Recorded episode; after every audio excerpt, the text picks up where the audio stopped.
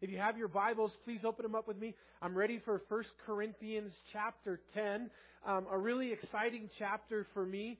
And so, one of the things is if uh, if you do not have a Bible, um, we have some loaner Bibles that we'd like to, to give you. So don't be shy. Raise your hand. Carl would love to bring you a Bible. Um, if you need a Bible, you want to borrow a Bible. If you don't own a Bible, please keep that. It's our gift for you. If you just left your Bible at home, then you can uh, just put that back on the counter on your way out. Again, if not, please keep that. That's our gift to you. I read out of the New King James Version Bible. And just so you know, I don't get twisted in translations and in which one and that one. There's lots of good Bible translations. I just happen to be raised up in the New King James, and I've stuck with it. It's a good translation. Um, if you're on your phone or your app, again, um, whatever one you like to read out of is great. If uh, you want to follow word for word with me, I'm in the New King James. You know, one of the things about becoming a Christian, about giving your life to Jesus, um, that, that makes it difficult for every one of us one of the things that's, that's hard in really becoming a, a Jesus freak or, or, really being sold out and, and not being ashamed of identifying, identifying ourselves as Christ followers or as um, disciples of Jesus is this simple idea of trust. Somebody say amen. You don't even know why yet, but just trust me. We'll get there. The, the, the call of God on your life is He wants you to surrender your heart and life to Him. He wants you to receive Jesus in your heart, and we, we use these expressions in church or, you know, say the sinner's prayer, but basically what that means is that salvation, and we believe strongly that salvation, biblical salvation, and this is really um, heaven or hell, it's that serious.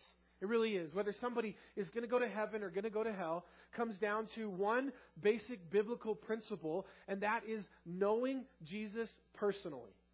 Jesus said to a group of people, they came and, and they, they said to Jesus, and there's many folks in, our, in the world that would probably, unfortunately, are going to identify with this very saying. And in the scene in the Bible, in the Gospels, they said, Jesus, they were in Jesus' presence, and, and, and they said, Jesus, we prophesied in your name. We did good works in your name. Jesus, we cast out demons in your name. And, and, and, it's almost a plea for them to be accepted into heaven. But unfortunately, Jesus looks at this group who did lots of things in the name of Jesus, and he says to them the scariest words that'll ever be uttered in human history. He says to them, Depart from me. I never knew you. So, the very essence of, of entry into heaven from this example and many others in the Bible is Jesus, Jesus knowing you. Now, obviously, if He's all knowing, if He's omniscient, if He's all powerful, he, he knows who you are. He created you. He knows your name. But there's, there's definitely a distinction in the Bible when Jesus says, I never knew you. It's, it's this intimacy that, that God requires for us to go to heaven. There's going to be lots of bad people in heaven, there's going to be lots of good people in hell. Because it doesn't matter if you're good or bad. The thief on the cross, he was bad. I talked to a guy one time, and his theology was, was very different than mine. And, and, and, and I asked him about the thief on the cross. And I said, according to your theology, if God accepts good people, then, then what about the thief on the cross? The thief on the cross, in, in everybody's estimation, if he was alive today, we would pretty much all agree that he deserved the sentence that he got in his time. He was an insurrectionist. He was a murderer. He was a rabble rouser. He, he was he was very you know if we saw him he was committing crimes in our day and he was sentenced we would be thankful that he got this sentence and, and very well deserved it. And this this gentleman said to me well, at that moment, when the thief on the cross, who was moments away from dying and going to hell, put his faith in Jesus and said to Jesus, Will you remember me? In essence, repented and, and asked Jesus for salvation. And Jesus looked at him and said, Today you will be with me in paradise. Guess who you're going to see in heaven? That thief on the cross. Now, he's not going to have a big, huge mansion. You're going to see a couple sticks leaned together in the mansion row. And that's going to be that guy's house. Because his rewards are not there because he didn't do anything to earn the rewards that God talked about. But he's still going to walk on the same streets of gold that you and I will walk on. And, and this guy to me who believed that God accepted people because they were good, he said, well, at that moment, Jesus looked into his eyes and he saw some goodness in him that was concealed. And, and, and it was because of that goodness that he got to go to heaven. Eh had the guy wasn't good. He was bad. The heart is desperately and wicked above all things. Who can know it? The, the issue was that he put his faith and his trust in Jesus, and the amazing grace of God saved him, regardless. You know, the grace of God is difficult. It's difficult for non believers and atheists and people to accept the fact that God will, even on the deathbed of a very rotten person, receive them into the kingdom forever.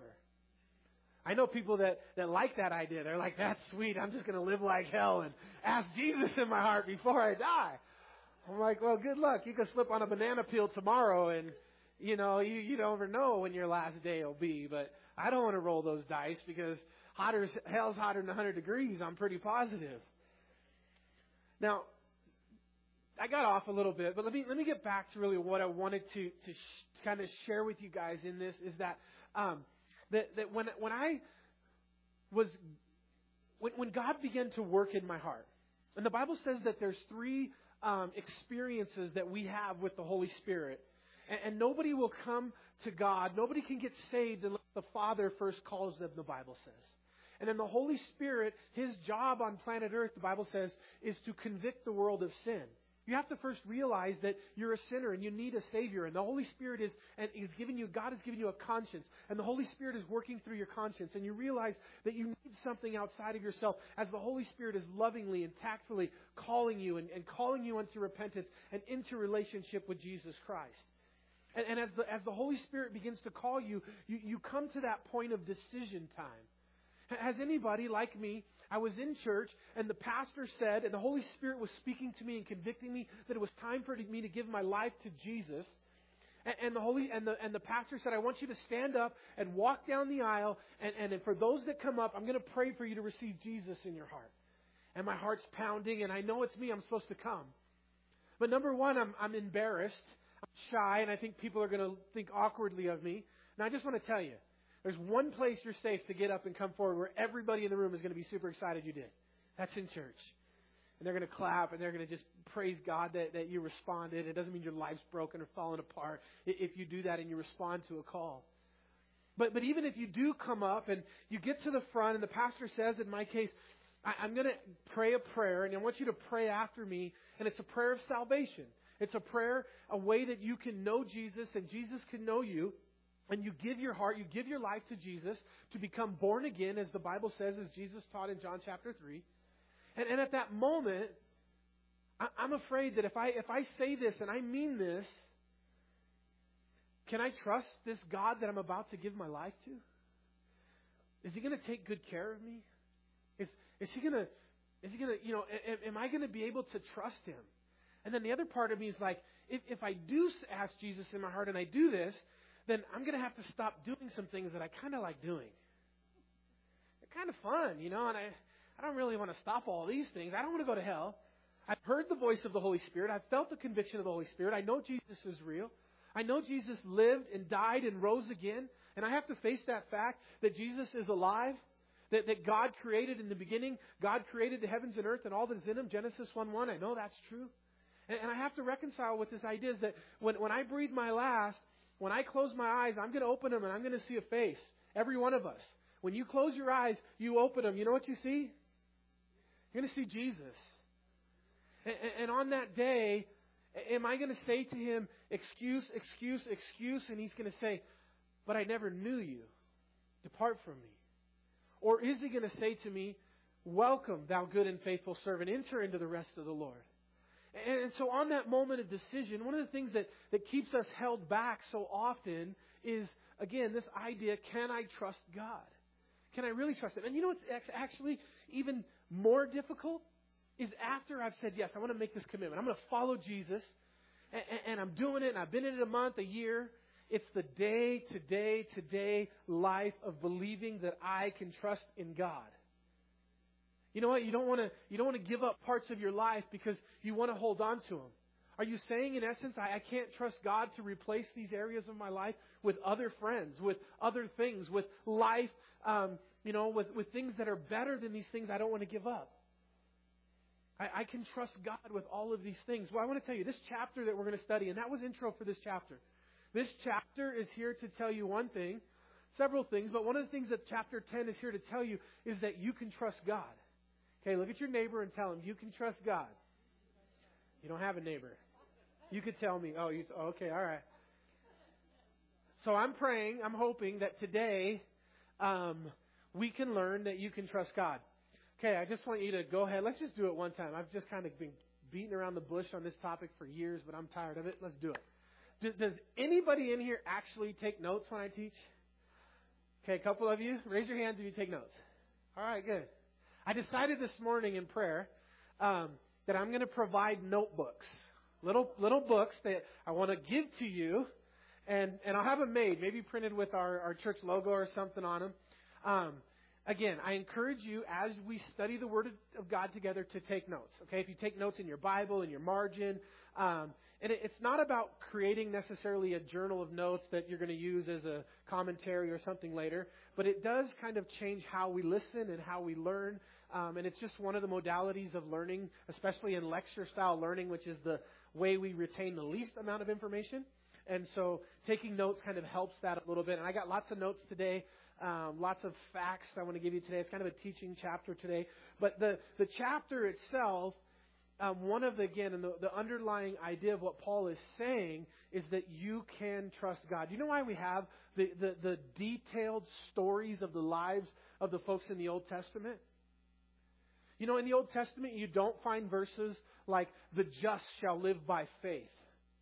God will provide all of your needs in Christ Jesus and these theological and these deep statements. Instead, you get stories like, like, you know, Moses um, and, and the children of Korah, and, they, and there's these, or, or Balaam is, is riding a donkey, and his donkey starts talking to him, and you know Noah gets in a fish, and he, and and God spits him up on the shore 600 miles away to get him where he wanted to go. But you get these just detailed, everyday stories of people's lives.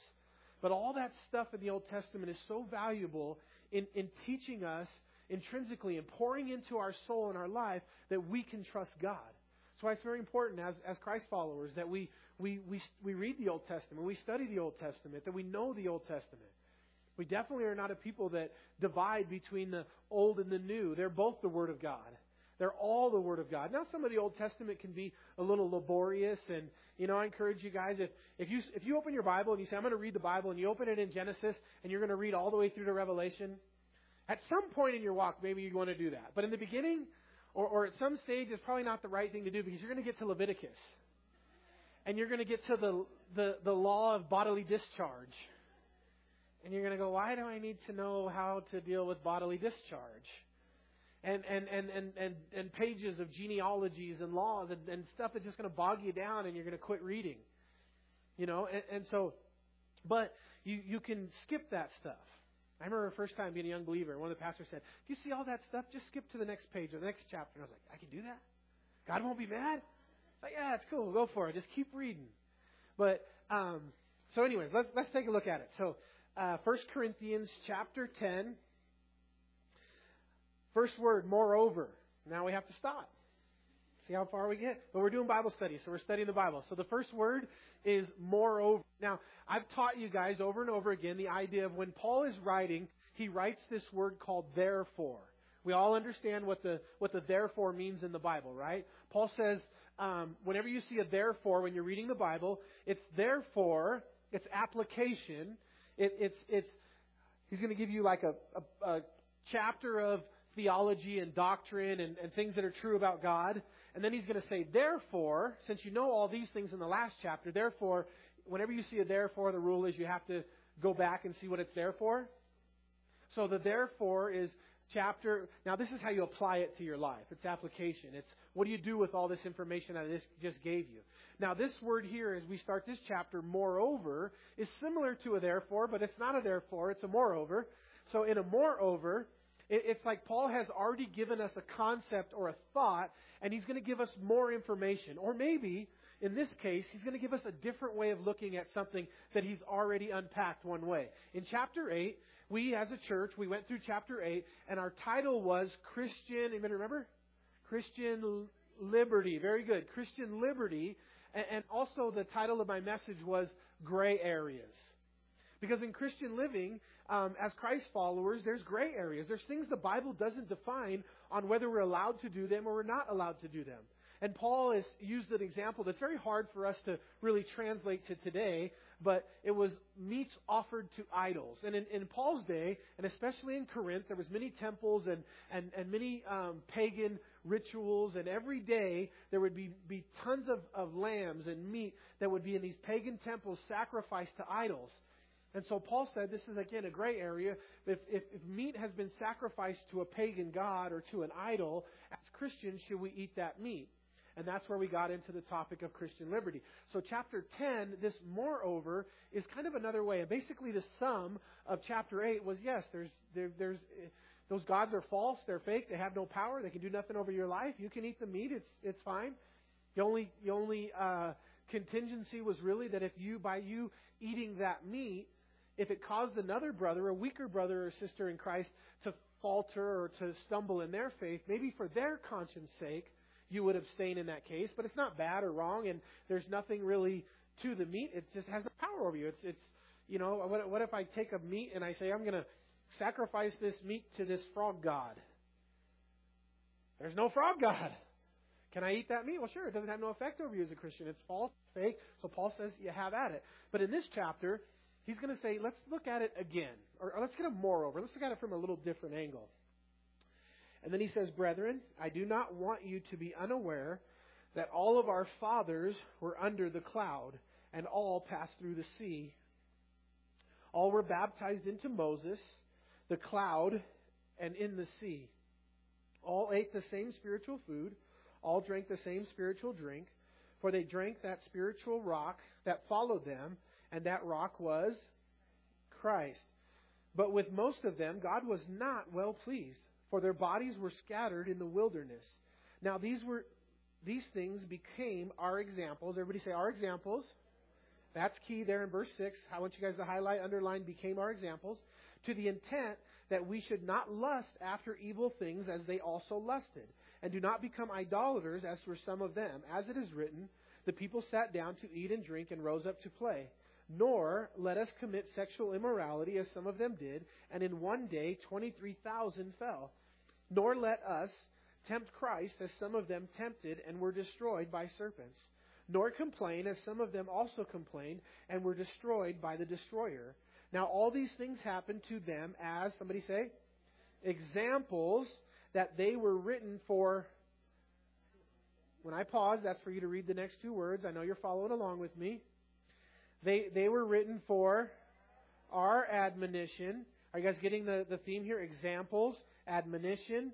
Um, they became our examples, upon whom the ends of the ages have come. Therefore, let him who think he stands take heed lest he fall. Okay, so we're going to start here, and now Paul is going to give us um, an Old Testament example of Christian living. And what he's going to key on specifically is the nation of Israel. I'm sorry, yeah, the nation of Israel who were, were slaves in Egypt for 400 years. And he's going to say that these Old Testament examples, I don't want you to be ignorant of them, brother. We're going to talk about that in a second. Because they were given for our admonition. They were given as an example for us. So as you look at, listen, as God orchestrated the lives of two million Jews who went into Egypt 70 people, and 400 years later came out um, as 2 million when, when Moses came to Pharaoh and he said, Let my people go. And then they wandered, they came out of Egypt, they wandered around the wilderness for 40 years. They eventually crossed the Jordan River into what is modern Israel. It was, it was full of the pagan um, Canaanite people who they battled then through the book of Joshua and on through Israel's, Israel's history um, to, to the current day of, of this battle. Well, this, this picture that God gave us in the Old Testament, Paul is saying here directly that this is an example of your Christian living. It's an exact parallel of, of our lives today. And I'll give you where we, we draw those lines and, and we look at them today. But I can remember reading the, the children of Israel as a new believer and reading this story of the Exodus. Amazing story. Covered lots of books in the Old Testament through the Torah, covered in many facets in different ways. And, and, and, no people in all of human history, besides this group of people that Moses came to and told Pharaoh, let my people go, witnessed more bona fide miracles of God than these folks. They saw the ten plagues in Egypt. They stood at the edge of the Red Sea when God parted the Red Sea and they went through on dry land. They watched the Egyptian army with 600 chariots follow them in, into the Red Sea crossing, and the Red Sea closed and drowned the Egyptian army.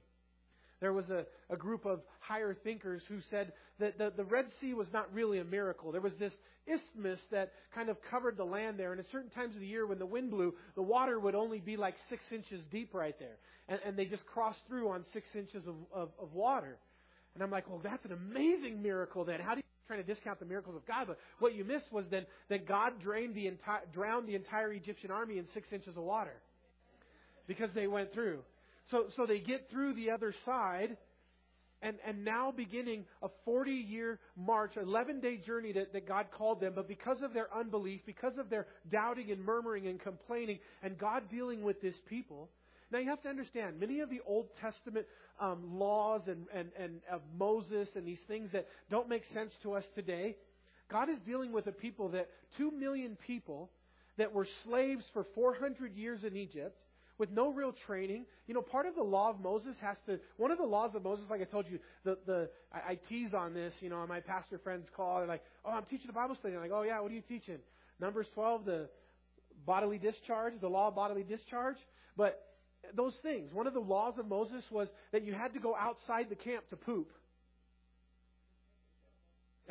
yeah. Like, that's in the law. Well, e- even the dietary and the, the physical things that God was teaching his people, they didn't know these things. They didn't have these things. And so, you know, so you read some of these things like, is God is really concerned about where we poop? No. God's not really concerned, but he put these things are in the law because it, it were necessary. They were sanitary. You know, during the Black Plague in Europe, millions of people died. You know the one group of people that were not affected by the Black Plague? The Jews. They didn't die. And so much so that they, they begin to blame the Jews, saying that they caused it or they created it because they were the only ones that weren't dying. The reason why they weren't dying was because of the law of Moses was full of sanitary laws and hygiene laws, and they, they, they practiced good hygiene and, and according to the law of Moses. But God had to give them that when they were leaving Egypt and going into the wilderness for 40 years. So then, as they're in the wilderness, the Bible says that God led them by a cloud at day and a pillar of fire at night. And then, when they were hungry, they'd wake up in the morning and manna would be all over the ground. So much manna to feed two million people. I forget the, the vast amount of manna that it would take every day to feed these people. And if you went out and you picked up the manna, God gave you only enough for one day. And if you gather enough for two days, the Bible said by the next day it would stinketh. And it would, it would, it would get maggots and mildew. And so you go back in the pantry on, on day two.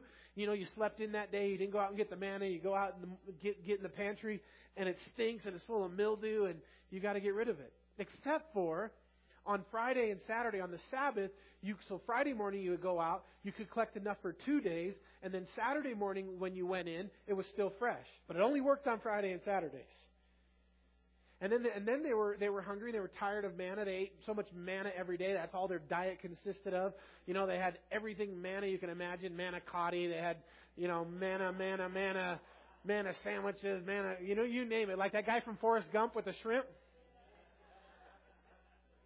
And so they said, we want meat. And so, so God says, okay. And, and, and quail would fly knee high and they would just club the quail down. And, and it says that, you know, became a curse to them because they were so, it was coming out of their noses and they were just feasting on this manna. But they, they watched miracle after miracle. Moses hits the, the rock in the wilderness and what happened?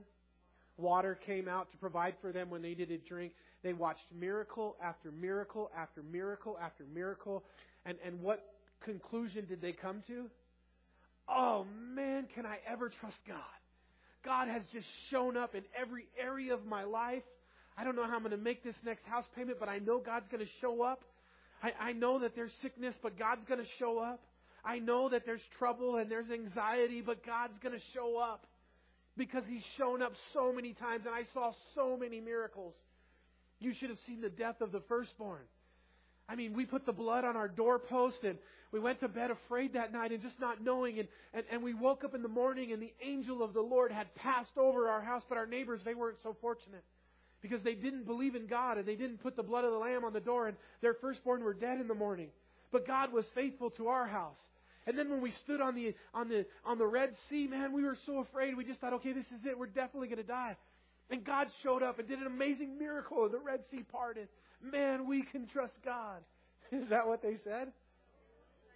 man, they just kept complaining and murmuring every turn of the way. And you read this story and you just want to grab one of them by the throat and just shake them. Hey, did you not remember what just happened in the last chapter? You can trust God. What's wrong with you? That's how you feel when you read this stuff. Like, what's wrong with these people? And then in the next chapter, God will show up and do something amazing. You're like, okay, this is the one. They're really going to get it. And in the next chapter, you brought us out here to die. We want to go back to Egypt.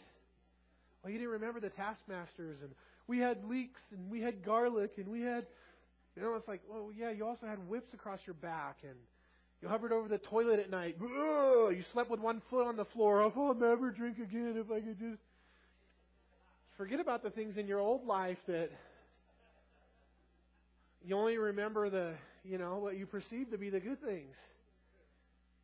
But the story of the children of Israel is this. When you want to grab one of them and shake them, God, God reminds you, that's you. That's you. You are that guy.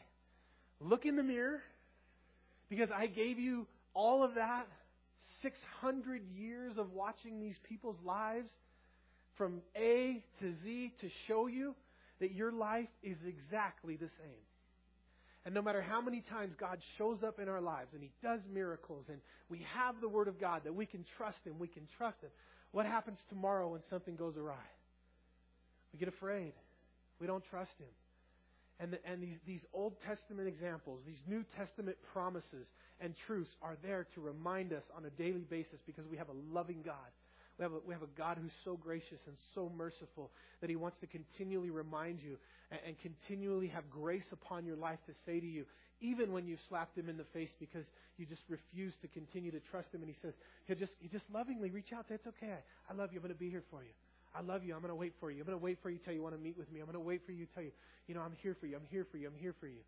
And, and that's what these Old Testament examples are. Now, here's a little bit of um, kind of notes thing, heady thing as we get into this um, it's kind of parenthetical in a way, but I do want to cover it because I think it's super cool. Um, but here in the beginning, look at verse number one with me really quick. It says, Moreover, brethren, I do not want you to be, everybody say, I love it. Someone said ignorant, someone said unaware. Okay? Remember that. Here in my New King James, it says, Moreover, brethren, I do not want you to be unaware that all of our fathers were under the cloud and passed through the sea. So in the King James, the word is ignorant. Now, six times, everybody say six times. You can do this study. Google this. This is a good homework for you guys. Um, go to your concordance, go to your blue letter Bible, and go to your word search in your Bible and put in the use the use the King James version to start because they're consistent in the King James. Um, ignorant. Type in the word ignorant and go to the places in the New Testament where you find the word ignorant, and you'll find that six times Paul makes a, a, a statement in the New Testament that he doesn't want you and me to be ignorant regarding one, two, three, four, five, six. Now, here in the New King James, it's the word unaware. It's the same Greek word, um, translated ignorant five other places in the New Testament, translated unaware here, but it's the same idea. Okay? What's fascinating is that prophetically, as the Holy Spirit directs Paul to write, the six areas that he doesn't want you and I to be ignorant in and doesn't want the church of our day to be ignorant about, guess where the church has the most struggle in theology and doctrine and where we're the most ignorant? In these exact six areas that Paul lays out in, in, the, in the Bible. Now, let me give them to you real quick. Romans chapter 11, Paul says, Brethren, I do not want you to be ignorant of the mystery of Israel. So, number one is God's plan for the Jew and the nation of Israel. Okay?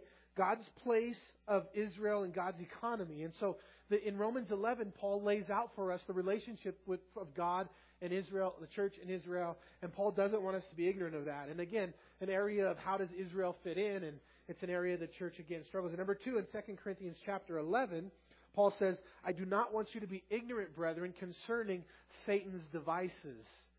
And that's again an area where, where the, the church can struggle and be ignorant that Satan and his devices um, number three, and th- these are not in order. These are just my one through six. They're all in there, but they're not necessarily in order. In 1 Thessalonians chapter 4, Paul says, I do not want you to be ignorant, brethren, concerning the rapture of the church and those that have fallen asleep. So in um, 1 Thessalonians 4, Paul doesn't want us to be ignorant concerning the rapture and biblical theology. Again, probably one of the biggest hotbed issues in the church is the rapture and about theology. And that's a place where Paul's concerned, again, prophetically, that we wouldn't be ignorant. And then in um, 1 Corinthians chapter 12, Paul says, Brethren, I don't want you to be ignorant concerning spiritual gifts. We're in chapter 10 today. And since I've covered one verse in 30 minutes, I don't know where we'll be next week, but eventually we're going to get to chapter 12, 13, and 14 in the next couple of weeks. And we're going to deal with spiritual gifts, all of the spiritual gifts. And Paul is going to um, really unpack. And if you're if you're interested in the idea and how spiritual gifts are to function in the church, how they're to function in our personal lives, make sure you're here over the next couple of weeks because we're going to go through and really unpack what the what the Bible teaches about spiritual gifts, gifts of prophecy, of words of wisdom, of knowledge, of speaking in tongues, and all those things and how they apply. And so in 1 Corinthians 12, Paul says, number four, I don't want you to be ignorant concerning spiritual gifts. Number five, in 2 Corinthians chapter 1, verse 8, Paul says he doesn't want us to be ignorant concerning the troubles that we faced as Christ followers. This one's huge. Because Paul, listen, God doesn't want you to, Paul doesn't want you and I to be ignorant concerning the fact that if you're a Christ follower, you're going to have trouble in this world. Being a follower of Christ doesn't mean that God keeps you, that your life becomes Disneyland when you become a Christ follower. In matter of fact, the closer you get to God, and, and the more God uses you, the more opposition you're going to face. You know, and, and, and it's supposed to be that way. Nobody faced more opposition than the Apostle Paul. If you don't have opposition in your in your life as a Christ follower, then check your position. Satan's going to leave you alone until you're kicking on the gates of hell. And you're trying to make a difference for the kingdom of God. And as you do that, you become a warrior and a soldier for Christ, then there, there's a battle that takes place. But, but you're going to face troubles, and Paul doesn't want us to be ignorant because, again, you're going to fail if you believe that, you're, that, that being a Christ follower means that nothing bad is ever going to happen to you. And why does bad things happen to good people? And I'm a good person, and why are bad things happening to me, God? And if you're this good God, then why did my car run out of gas yesterday? Because you forgot to put gas in it, stupid. But you're going to face troubles. Number six um, is, is here in chapter 10. Paul does not want us to be, or the Lord through Paul doesn't want us to be ignorant concerning Old Testament typology. So again, really quickly, 1 to 6, if you're writing them down. Romans chapter 11, the mystery of Israel. 2 Corinthians 11, Satan's devices. 1 Thessalonians 4, prophecy and the rapture. 1 Corinthians 12, spiritual gifts. 2 Corinthians chapter 1, the troubles we face as Christians, or in other words, trials and tribulations. And then here in 1 Corinthians 10, Old Testament typology are the six. Again, you guys can do that for homework if you like this this week and, and check that out. Okay? All right, let's look at, and we kind of went through it a little bit. I don't have time to go through everything verse by verse, but I've been covering the heart of really what this chapter is about. So again, verse number six. Now these became our examples. Now, I want to tell you something about the Old Testament. If you like to turn pages, you can turn with me. I'm going to go to Luke chapter 24. Jesus, post resurrection, is walking on the road to Emmaus. He rose from the grave. Um, he's now making appearances. At one time, he appeared to more than 500. Other times, he appears to individuals. In this particular scene in Luke 24, there's two guys walking on the road on the way to Emmaus, and Jesus joins them. They don't recognize him. They don't know who he is. He's just kind of having a good time. Jesus is walking next to him, messing with him a little bit, and they said, We had hope that Jesus would be the Savior. And he's like, Oh, yeah, you know, Jesus doesn't really tell him who he is in the beginning. And then eventually he reveals himself to him. But look at what Jesus says to these two guys in verse 24. It says, or Jesus says, Ought not, verse 26, the Christ to have suffered these things and to enter into his glory? And beginning at Moses and all the prophets, he expounded to them in all the scriptures the things concerning himself. So Jesus, I would love to have that Bible study on tape, man. Goodness gracious, that that would just save a lot of trouble. We'd have so much information, and we got to just dig it out ourselves, I guess. And The reason why God didn't give it to us that way. But but Jesus tells these guys, let's go back to Moses. So Jesus starts telling them, look, this story in Moses, It's about me, and here's how it's about me, and here's how it teaches about my death and my resurrection. I'm sure he could have went to Genesis 22. Abraham took Isaac, his only son, up onto a mountain where he would sacrifice him. Moses was took the, or Abraham took a big knife and he was going to put it into his son. And Moses is the type of the father, and, and that's me. And then and then God said, "No, stop, don't kill him. He's going to provide a lamb." And, and you know, and all of the many, many, many parallels Genesis 22 has to tell a picture, a perfect picture of the death and resurrection of Jesus Christ and the story, all the way back from Genesis 22 hundred different parallels in Genesis 22 to, to the story. And Jesus is expounding and he's telling him all these things. So here when Paul says, Brethren, I don't want you to be ignorant concerning Old Testament typology, we have to understand that the Old Testament is about Jesus. You can find Jesus on every page in every chapter of the Old Testament, that somewhere it points to Jesus. I remember hearing a pastor say, and I never forgot it, everything in the Old Testament is an index finger, and it points to the cross. And everything in the New Testament is an index finger, and it points back to the cross. And both point to the middle of the cross of Jesus, where he died and he rose again. And, and so, um, Hey, let's look at the types really quick because the typology is very important. So, in this story of Egypt, Egypt is a type of the world and, and, our old life in the world. So, they were in bondage in Egypt. So, Egypt itself is a type of the world.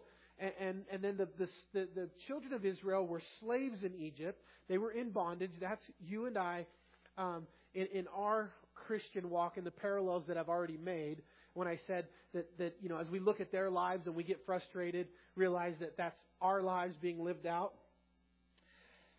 And then, um, so they were in slaves in bondage. It was a type of sin. You know, the Bible says, as were some of you before you came to Christ, you were sinners, idolaters, these things. As were some of you. That was us, them. And then as they come out of Egypt, that's, that's a picture of the new birth, being born again. Now we're Christ followers.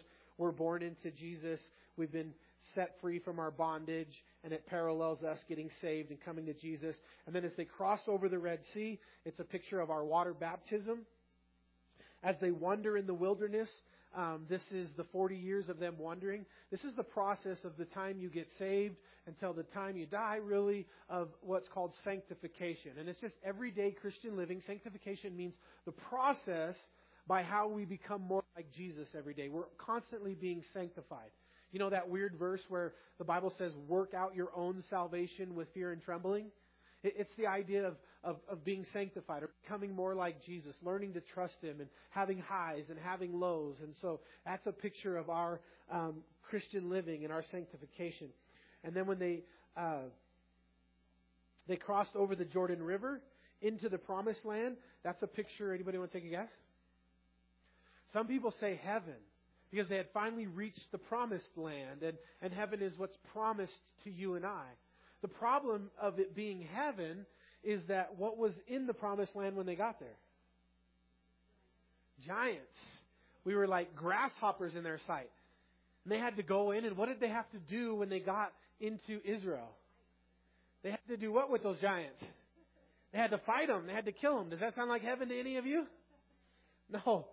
There's still spiritual battles. And so the Red Sea crossing is, is, is a picture of our baptism into the Holy Spirit, into the gifts of the Holy Spirit. That um, Christian living where God fills us with the power of the Holy Spirit. Those three experiences that we have with the Holy Spirit. The para, where the Holy Spirit comes alongside us before we were believers and He begins to convict us of sin. The en, where the Holy Spirit comes in our lives. Jesus I ask you into my heart to become my Lord and Savior. The Holy Spirit comes into our hearts, and, and Jesus is now in our heart. The third experience, the para and epi. The epi is the overflowing.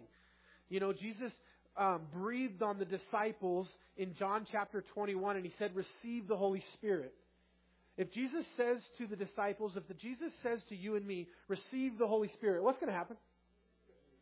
You're going to receive the Holy Spirit, homeboy.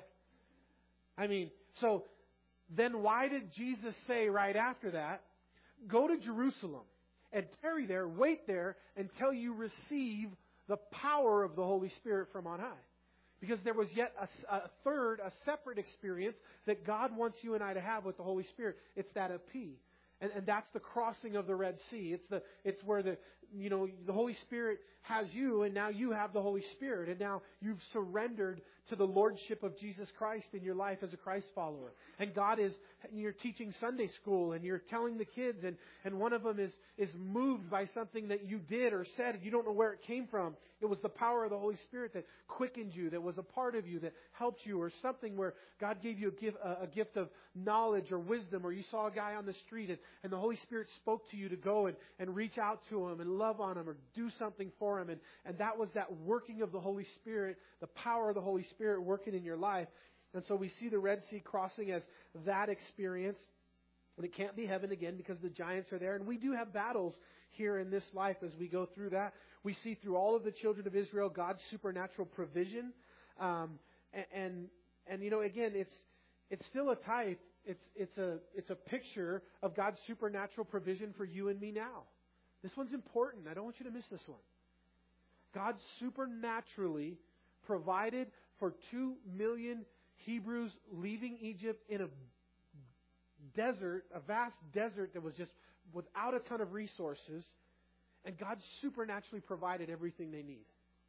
And then he says to us, I don't want you to be ignorant about the typology of the Old Testament, that this is a picture that God will supernaturally provide for all of needs. Okay? And those promises are made over and over again in very plain in the New Testament.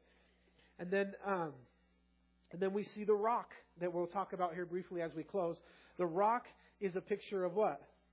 Paul's going to tell us here the rock is Jesus. And, and there's a perfect um, idiom, there's a perfect typology of this rock and the water coming forth and Jesus being the living water. And we're going to close with that last part of this um, study today. So let's look at that.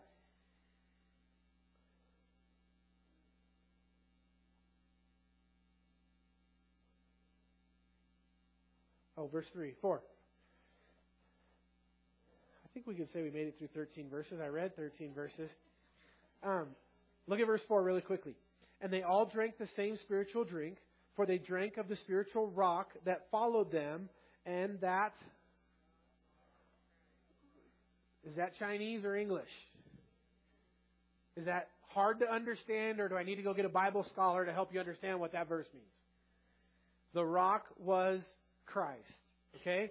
So the rock, it, it's, now don't get weird if you're like from Joshua Tree or something and, oh, God is in that rock and that tree. No, He's not. He created that rock and that tree, but He's not in either one of them and you're not supposed to worship either one of them. That's not what we're talking about here. Okay? Jesus is our rock. It's a type. It's an idiom. Jesus wasn't the rock in the in in heaven like that guy in the foursome thing, you know, where the rock talks and beats people up and stuff. No, that wasn't. He wasn't the rock. Jesus, it's a type. Uh, it's a perfect picture of who and what Jesus is. Now, if you'll remember, the story is that um, the people were murmuring and complaining once again. And Moses went to the people, and I'm sorry, Moses went to the Lord, and the Lord said, Moses, I want you to go to the rock, and he said, I want you to hit the rock, and water will come out. and so what happened? Moses goes to the rock, he takes that staff of Aaron and he hits the rock, and what happens? Water comes forth and provides for the people. Now, later on in the history of the 40 years wandering in the wilderness, um, again, they're, they're thirsty and there's no water, and Moses goes to the Lord, and the Lord says, Moses, I want you to go, and he said, I want you to speak to the rock, and water will come out. And so Moses goes and he's he's frustrated and you know Moses is a really cool guy, right? Moses is is like the first pastor figure. He leads these people. He's two million grumbling, you know, Tooele Springs Calvary Chapelites through the wilderness for they complain about everything, you know. And but Moses is there and and he's frustrated. But the Bible says about Moses, he's the humblest man that's ever lived in human history. How do we know that? Because he told us. But also, what's funny is the guy was really humble. Obviously, if the Holy Spirit records that, it's true. Moses was super humble. But he also, at times, you see like anger problems in him. So I know you, I guess you could be humble and then still get really, really mad at other times in your life and keep your humble title. But he was a humble beast. So Moses is having a day, and the people say we're thirsty after he's already in. And so he comes to the people and he's angry. And like you and I, when I talked about, you know, like as you read these stories, you sometimes want to grab him by the neck and shake him. Moses was feeling like that. Like, you, how can you guys forget what God has already done? And so he's so frustrated. And he just like, and so he goes to the people and he's like, Must I smite this rock a second time? And he takes that staff of, of Aaron's and he goes and in front of all the people, he hits the rock and water comes out. And then God kind of taps Moses on the shoulder and he says, Ooh, Moses, let's come over here and talk. And he says, You misrepresented me to the people. And because of that, you will not enter the promised land. And immediately your heart sinks because you're like, that seems so harsh at first. Like this poor guy Moses has just done nothing but give his life to serve God in, in a very difficult circumstance. And the one thing that he really deserves and wants is to finally gets across the Red Sea, I'm sorry, cross the Jordan River into Israel, into the promised land. And the very one thing that he's worked so hard for, because of this one mistake, God says, Moses, you can't go in. And, and, and, and then Moses, God says to Moses, Moses, listen, and this was so important for you and I to understand. He said, You misrepresented me to the people. And, and I don't know how God pulled this one off, but he said, I'm not mad at him. How are you not mad at him? Who could not be mad at these people? Only God. Only, only the grace of God and God says, Moses, I'm not even mad at them. And you misrepresented me, Moses. They, you, you, you represented that I'm angry with these people, and I'm not angry with these people. I love these people, and I have grace and mercy for these people. And you know how that translates to your life and my life? Listen, I want to tell you this. I want you to receive this and take this as word from God for you today. God's not mad at you. God is not mad at you. Oh, but you don't know what I've done. Oh, I know what the children of Israel did for 40 years, and you haven't done worse than that. And God wasn't mad at them. Now, bigger than that, there was something else going on in all of this. Because Paul tells us here that that rock was who? Christ. And, and, and you know what happens when um, the picture of Christ, God was trying to paint an Old Testament picture, which he did from Genesis all the way to Malachi, and Moses ruined the picture. Because if the rock was Christ, one time Jesus was smitten. How was he smitten? He was hung on a cross. Now, post cross, post resurrection, where you and I live, in order for, uh, for you and I to get saved, does Jesus need to go back and hang on a cross again? How do we get saved now? What did Paul tell us in Romans? That if you confess with your mouth and believe in your heart the Lord Jesus, you shall be saved. And so the rock is a picture of Jesus. Jesus would hang on a cross, he'd be smitten. And then after that, we would speak to the rock. And by faith, we would receive Jesus in our heart. It was just a picture of Jesus. And Moses blew the type. And for that, God gave him punishment. Now, now don't, don't feel too bad for Moses. He got to go to the promised land. He was there at the Mount of Transfiguration later. God brought him post resurrection and brought him in his glorified body, and he got to see it. There was another problem was that no matter what happened, whether Moses did that right or not, Moses was never going to be able to cross the Jordan River into the promised land because Moses represented the law. And the law will never lead us into grace. The law will never lead us into promised land. And God could never allow Moses, who represented the law, to lead us into the promised land. Only the grace of God. Who led us into the promised land? Joshua. Joshua is the, is the Old Testament name for Yeshua or Jesus. It's a type of Jesus. Jesus leads you and I into the promised land. And when you strike that rock or you speak to that rock and water comes out, Jesus said in John chapter 4, I am the living water. And, and, and if you drink of this water, you will never thirst again. And so, whatever in your life that you're drinking of to, to cure the thirst that only God's going to fill in your life, only Jesus can do for that for you. You will thirst again. We fill that void in our lives with everything under the sun drugs and alcohol and finances and studies and anything you can think of, we, we tried to use to feel that thirst in our lives.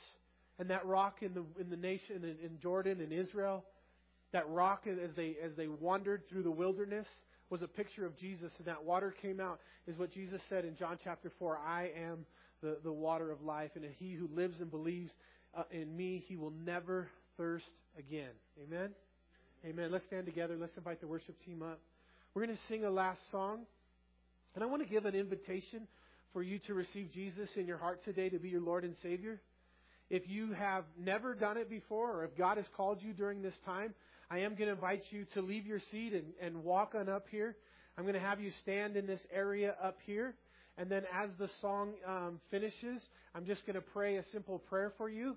And, and, and you can Um, is the prayer room open today? Carl make sure the prayer room was open today. Then we'll invite you. Have a Bible for you, and uh, want to talk to you and pray for individual individual needs when you leave the sanctuary. If you make a left into the conference room where the women's bathroom is, there'll be some folks back there that just want to say a prayer for you.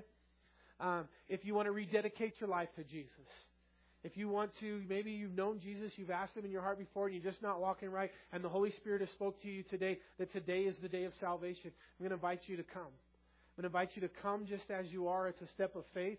Jesus never called anybody privately. He didn't call anybody. He never called anybody in a closet in a secret way so nobody would know. Everything Jesus did, He did it publicly and openly because your decision for Christ has to be with faith and, and, and unashamed. And so we're going to invite you to come. And for whatever reason you want to be prayed for, we'll pray for you. And, and today, rather than have the pastors come up and pray, I'm just going to pray for those that come up, for especially for salvation today, if anybody wants to get saved. And whether we have one or none or 20 come up, God, God, to God be the glory. But we're going to invite you to be bold. And, and here's the deal don't come unless the Holy Spirit is calling you. But if the Holy Spirit is calling you and you're feeling conviction of the Holy Spirit, I'm going to ask that you be bold and you step out. It could be the difference of heaven and hell in your life. And just come up and stand right here for about a half a song. As the song ends, I'm going to lead us in a prayer. Christians, it's time to be praying. Time to be praying for salvation and for, for God's Holy Spirit to be working in our church and in our midst. Amen? Amen. So as the song plays, we'll just invite you guys to come if you'd like and, and stand up here in front.